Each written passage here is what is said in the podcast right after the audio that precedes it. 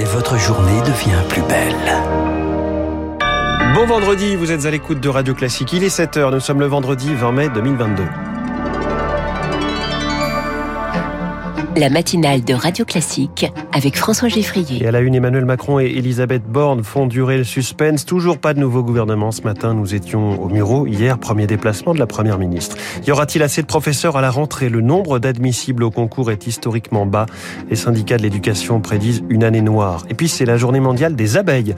Elles sont de plus en plus menacées et ce n'est pas sans conséquences. Après le journal 7h10, les Français ont énormément d'épargne en moyenne et ils veulent mettre toujours plus de côté. L'édito de François Vidal sur ce mystère. 7h15, Air France KLM a-t-il enfin trouvé sa planche de salut et de rebond avec le géant mondial du fret, le français CMA CGM Je reçois François Lévesque, professeur d'économie à l'école des mines de Paris. 7h25, au fait, pourquoi n'a-t-on toujours pas de gouvernement? Ce sera l'info politique de Marcelo Westfred. Radio.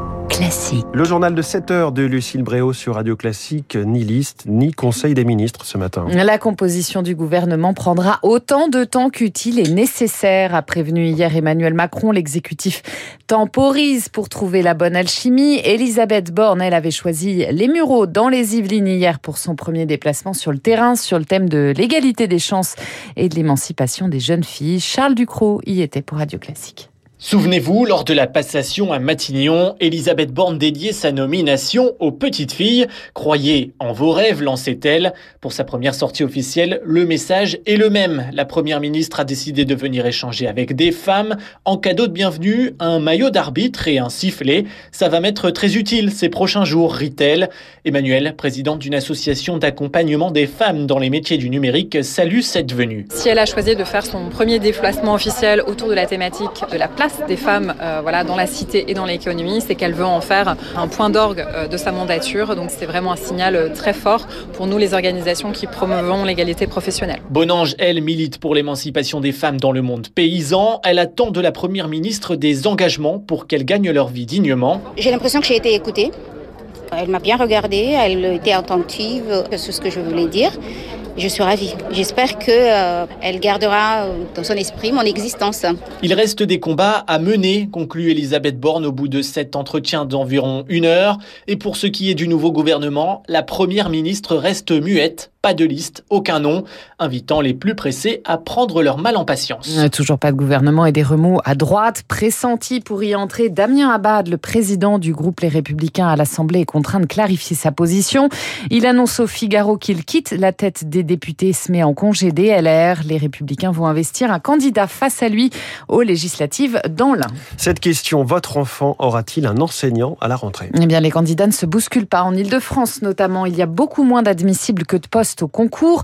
Dans l'Académie de Versailles, on parle de 1000 postes non pourvus. La situation est telle qu'elle a lancé un job dating pour recruter Julie Drouin. Faute de candidats suffisants au concours enseignant, les rectorats vont devoir avoir recours massivement aux contractuels, mais encore faut-il en trouver, explique Élise Capéran, secrétaire nationale du syndicat SE UNSA. Non seulement il y a une baisse évidente du nombre de candidats au concours, mais même les gens qui seraient susceptibles d'être recrutés en tant que contractuels, on a bien vu ces derniers mois, notamment pendant la période Covid, que les candidats n'étaient pas au rendez-vous. L'opération de job dating de l'Académie de Versailles illustre bien la situation inédite et inquiétante qui se profile, selon la secrétaire générale du SNES FSU, Sophie Vénétité. Les rectorats eux-mêmes sont complètement aux abois. Leur priorité est d'afficher le fait qu'il y a bien un professeur devant chaque classe. Donc, euh, en 20-30 minutes, ils recrutent des enseignants contractuels. C'est assez fou quand on se rappelle ce que c'est que le métier d'enseignant. C'est quand même un métier qui s'apprend. Contacté, le ministère de l'Éducation nationale assure que le manque d'enseignants a été anticipé et qu'il y a des professeurs en surnombre dans certaines académies, ce qui laisse perplexe Sophie Vénétité. On change d'académie si on le demande. Donc là, quand le ministère dit qu'il y a des académies où il y a des professeurs de maths en surnombre, déjà moi j'aimerais bien savoir lesquels,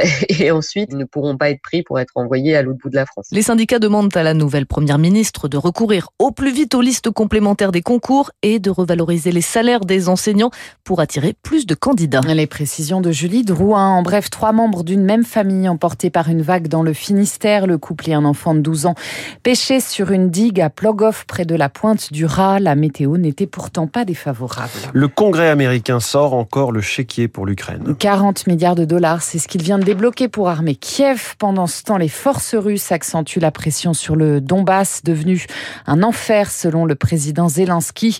12 personnes sont encore mortes hier dans des frappes sur Severodonetsk.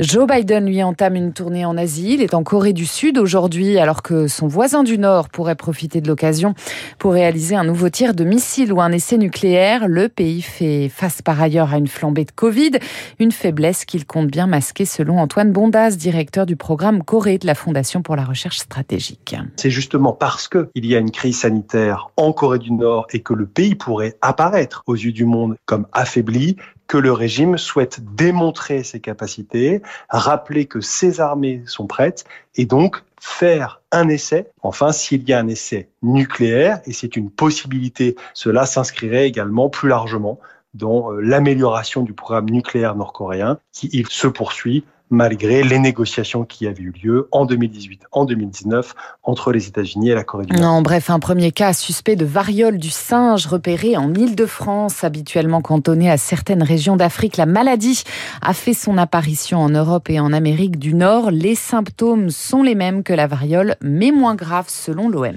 Il est 7h06, Lucille. C'est la journée mondiale des abeilles. Et elles sont de plus en plus menacées par les pesticides, le dérèglement climatique, et ce n'est pas sans conséquence, selon Clément Henry secrétaire général de l'Union nationale de l'apiculture française. Les abeilles et les insectes pollinisateurs engendrent un tiers des ressources alimentaires de la planète. C'est-à-dire qu'une cuillère sur trois qu'on consomme provient du travail qui a été effectué en amont par les abeilles et les pollinisateurs sauvages.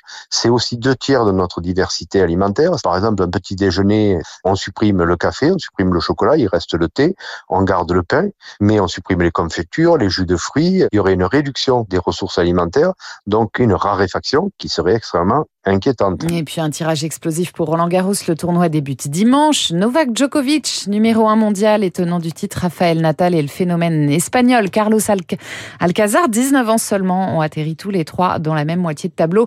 Nelson Montfort sera avec nous pour en parler dans les spécialistes à 7h40. Merci Lucille, c'était le journal de 7h. Vous revenez tout à l'heure à 8h. Dans un instant, l'édito de François Vidal. Les Français sont toujours plus gourmands en épargne malgré des montants accumulés déjà records. Puis cette question, Air France KLM va-t-il enfin sortir du purgatoire grâce à son nouvel allié, l'armateur CMA-CGM François Lévesque est mon invité. Radio Classique.